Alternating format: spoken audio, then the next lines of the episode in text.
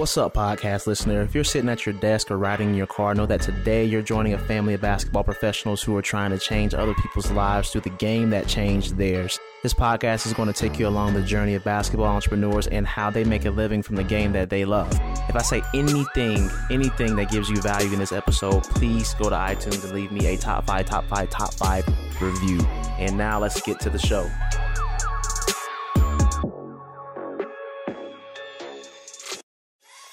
This podcast episode features a conversation I have with Coach Andrew Moran of Miami Hoop School in Miami, Florida. This is a very interesting guy, a very good coach, too. He's helped a lot of trainers in the Miami and Orlando area get their starts. But this intro was being recorded during Hurricane Irma, so Coach Moran said he's good. He gave me the thumbs up, but if you don't mind, keep them and other trainers and families in your thoughts and prayers. We're going to get right into this one, but let me know if you have any trainers or player developers who will be good for the podcast, who you think will provide a lot of value. Send me a message on Instagram at Myson Jones. I will reach out to them and have them on the podcast. Thank you all for your attention, for listening, and hope you get a ton of value from this. Everybody, welcome to Basketball to Business Podcast. I have with me Coach Andrew Moran. Coach, did I pronounce that correctly? You did a great job, man. Cool. So a guy named Patrick O'Brien, he's out in the Arizona area, I believe. His last name is Irish, too, and I butchered his last name. So had to make up for it, man. Okay, no worries, man. No worries. Thanks for having me on. Man, no, thank you, because I know we've been trying for a while, so I'm excited. Let's do it.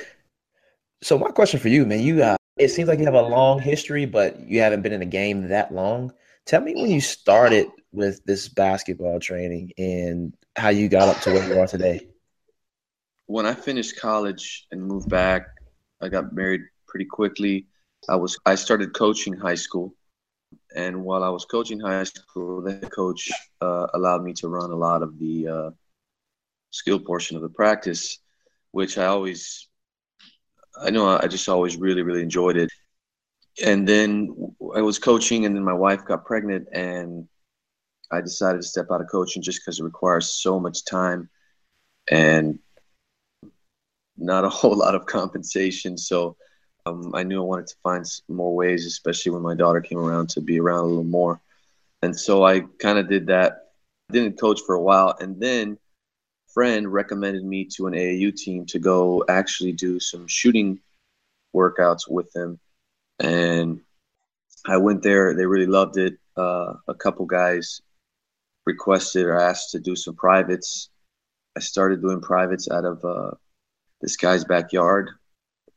He had a court there, and basically that's where it really started.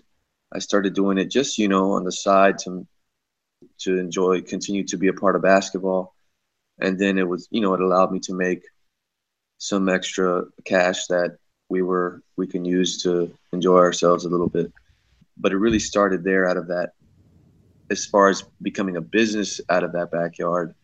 And that guy is actually one of my biggest mentors now, and one of my really good friends. What year was this? You graduated college? Officially about 5 to 6 years ago. Wow, man, so you're fresh still. Yeah, so it's been good, and it's been up and down, and there were times that I thought maybe it was better to go a different route. But, through that time, I tried to surround myself with good mentors, not just in basketball, but in business and just in life, guys that had businesses and had families. And then I joined on with I'm Possible Training.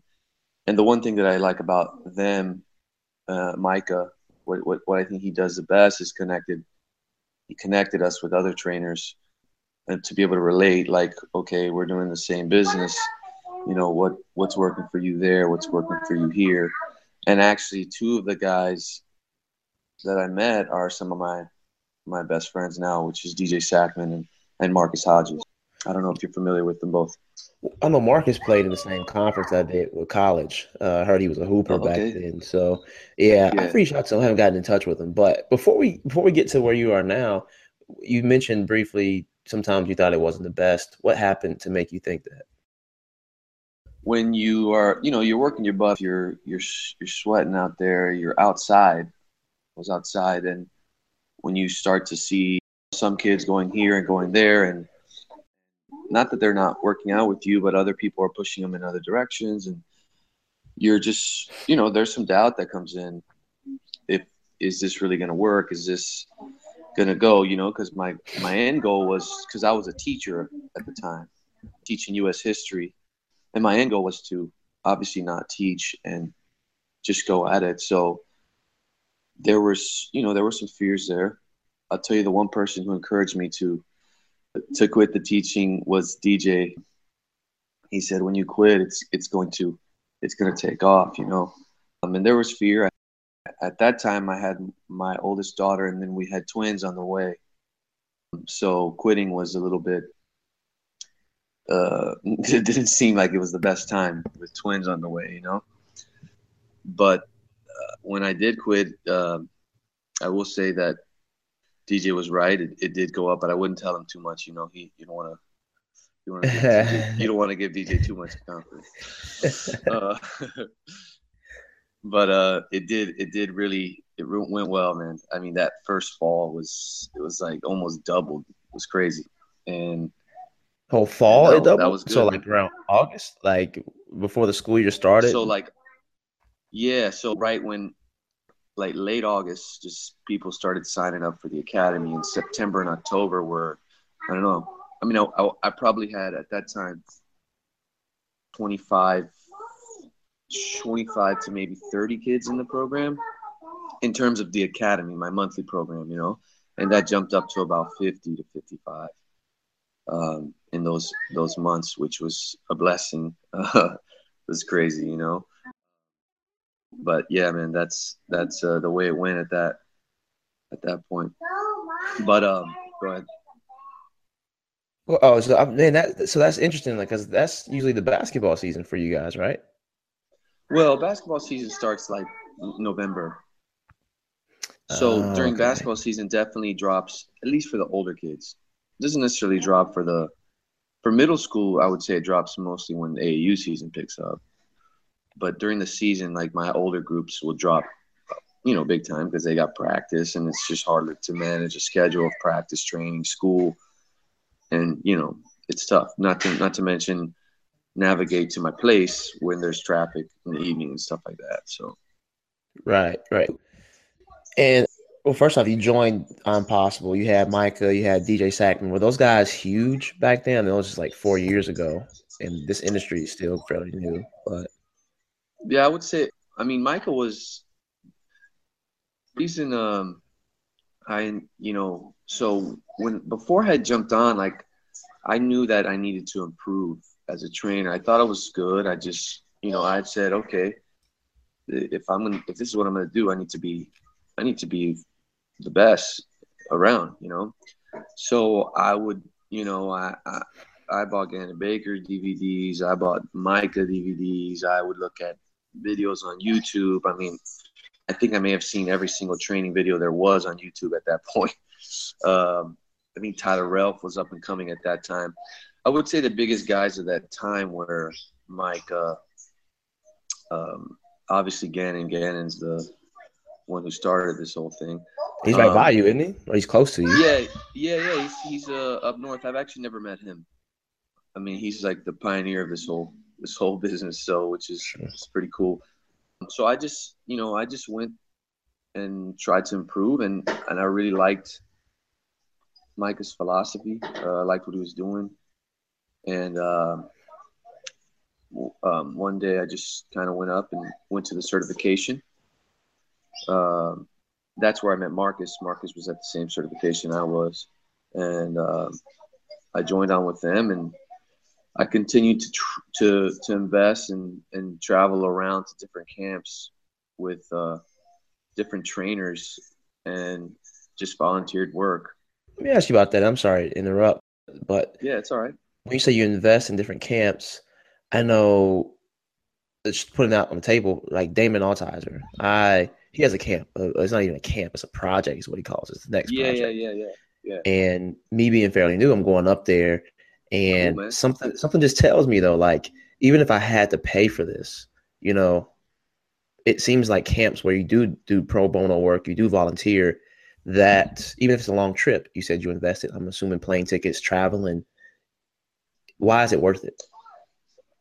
Well, I went there with a notebook and I took notes and I watched how these guys taught the game. I watched the purpose. These guys are obviously we're having a level of success, and we're traveling around. Kids were showing up to their camps, so there was something to be said about that. And so the hardest part, I think, the hardest thing is to invest in yourself, and you know, to make that those things. I probably went to about 4 or 5 in that first year. That time we maybe didn't have all that funds to do that, but certainly paid off in the long run, and it's definitely worth it. You're gonna go there. Damon brings in. I was actually gonna go myself. I don't think I can make it, but Damon brings in other trainers as well. I mean, you're gonna learn from those guys. Everyone has their own style. There's not one way to improve, or there's not one way to train a kid. Every kid learns in different ways, so. I think it's certainly worth it. I mean, you know, select the ones who feel like the guys are going to definitely put the knowledge out there and you can learn from them. Don't just go to any camp. You know what I mean? For sure. And kind of a weird transition, but I think I saw early on, man, you started training guys from Deutschland, from Spain, from Argentina, really early. How did you get these high-level players, the overseas players, so quickly? And would you say that they are your bread and butter, but they're your favorite to train, or you enjoy training them because that's your strong suit? Or so, 2 questions there. How did you get them so quickly? And so, being in Miami, there's a lot of players that are here over the summer, and there's a league here that's just it's a pretty good league, you know. There's guys that play overseas. It's filled with overseas guys, and occasionally some NBA guys jump in there. You know, basically, I was just putting myself out there, letting them know. You know, I was active on Instagram, and I just kind of picked it up with word of mouth. People were saying, "Hey, go work with this guy. Hey, you should work. Go check him out." And that's kind of how it now. As far as the Argentinians. There is a coach in Argentina. His name is Oscar Huevo Sanchez, and he's a pretty popular guy there in Argentina. And he invited me to one of his camps. Well, his son had been following us. When I say us, I mean he'd been following I'm Possible Training, and he'd been following me. And we started communicating through Instagram, and finally we figured out a way to get me down there. And then, I mean, they loved it. I mean, they were – when you go – if you go to another place that has a passion for basketball, obviously the place they want to go to is the United States because basketball is #1 here, you know. I mean, they loved it. I mean, they asked for your autograph like you're a player. I mean, they all want to take a picture. So it's a pretty cool experience. And from that, everyone in Latin America, South America, they all vacation in Miami. So then you get the parents coming here to vacation, and then they want you to train their kids as far as the kids portion. They want – so a lot of times they'll be staying for a week, and they'll come train 2 or 3 times with me. So basically just kind of – as far as the overseas guys here early on was just word of mouth with a lot of guys that I know that play in the men's leagues around here in Miami. I play in the men's leagues as well, just creating relationships with people. I think I told you on a conversation. I mean, that's the biggest key to success is relationships, you know. I think that's key to life as well, you know, just being able to be relational with people and create friendships that last. And everybody, Coach Moran speaks Spanish. He's bilingual, so he didn't tell y'all that. But Coach, for people who want to learn a second language, how would you recommend them? Do you need to download Duolingo or just get around Spanish speakers? Or because I know that's helped you in your business too. Well, definitely. I mean, for me, I've lived in Hispanic neighborhoods my whole life, so I've always heard Spanish.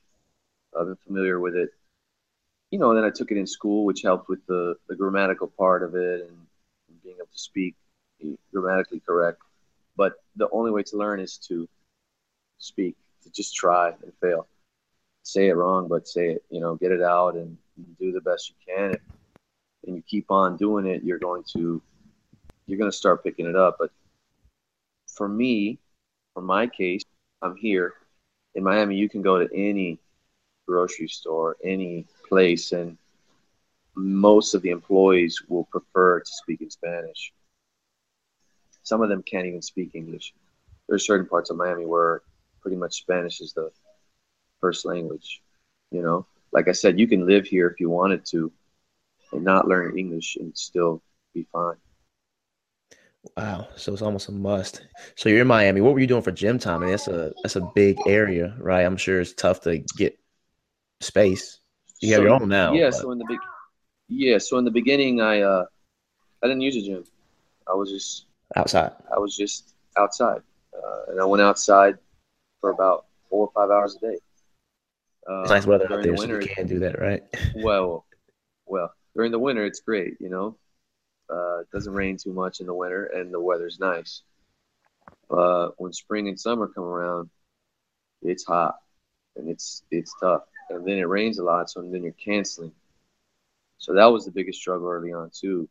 Always canceling because of weather, because it does rain. It's actually pouring down rain right now as we speak.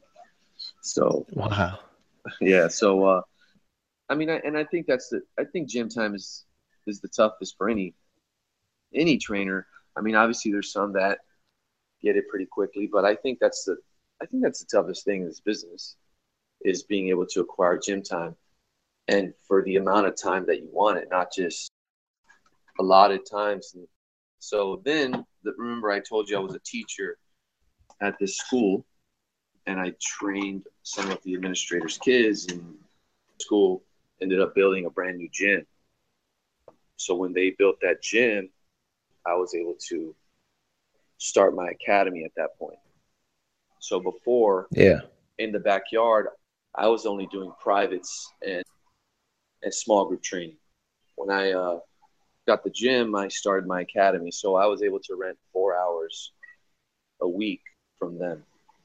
And it's like one group session pretty much, like one group session per day. Almost. Yeah. So they would pay a monthly fee, and they would come twice a week. Oh, yeah, that is how you guys run at I'm Possible, right? You don't train every day of the week. You say, hey, here's some stuff, work on it. By the time we come back, you need to be at least somewhat sound in it, and we go to the next phase. Yeah. So in the academy, they would come twice a week, and then that also allows for people that maybe can't afford the one-on-one, stuff like that. But so the gym, I was able to use that gym, and then whenever there was other open times, I was able to get in the gym a little more.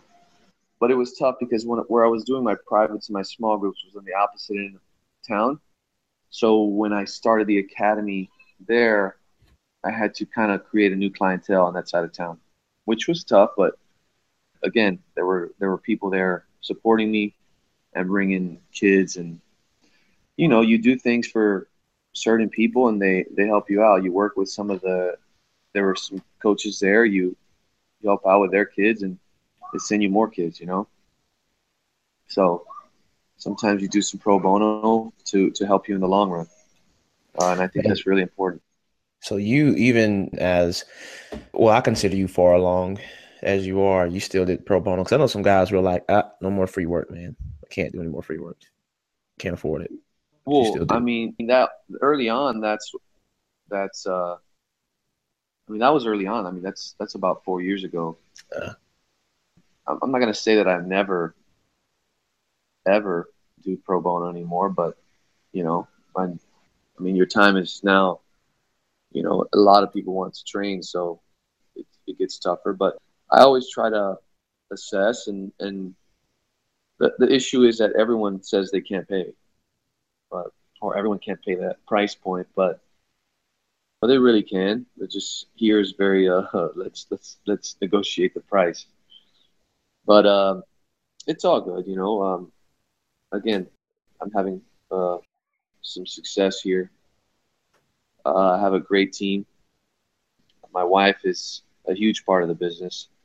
She does the whole back end. She handles the administration and the website, and she does a great job of it. And in that part, it's been great because to manage the training and manage all the other aspects of the business, it gets hard, and it's hard to let other people do it because you think you're doing it the best, but then your time gets limited and you're spread too thin.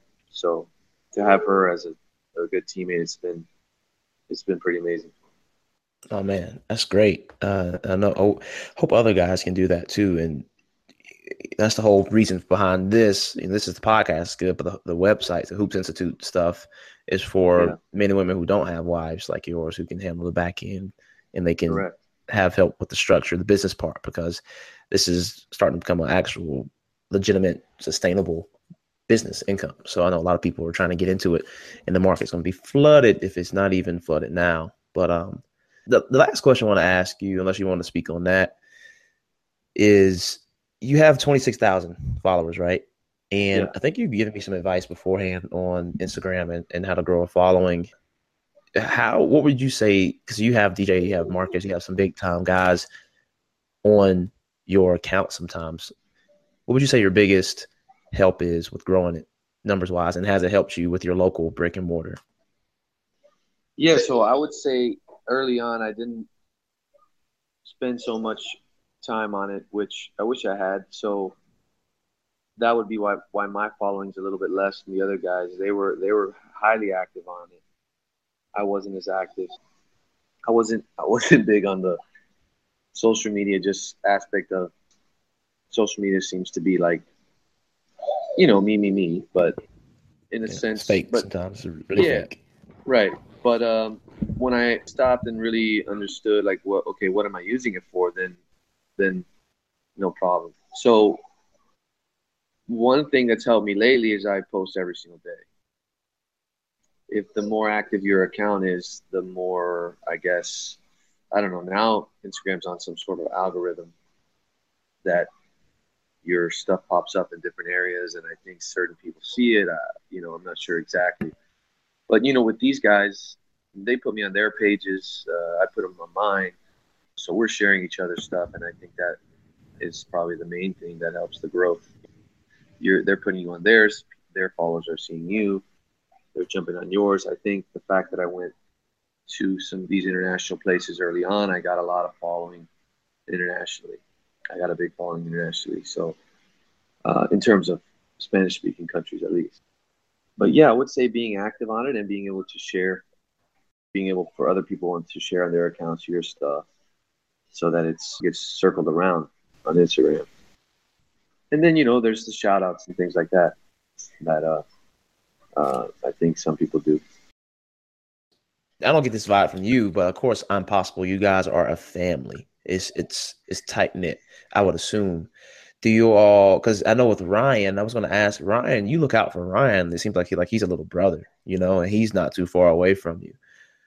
Yeah, I try to help him as much as possible. He's a young kid, really hungry, and I mean, he really works hard and he invests in himself. He goes into different places to try to learn also, you know. And, you know, there's so many trainers now that I don't know them all, but early on we're pretty close. I mean, we still are. Everyone's busy though, you know. I mean, I try to help Ryan as much as possible.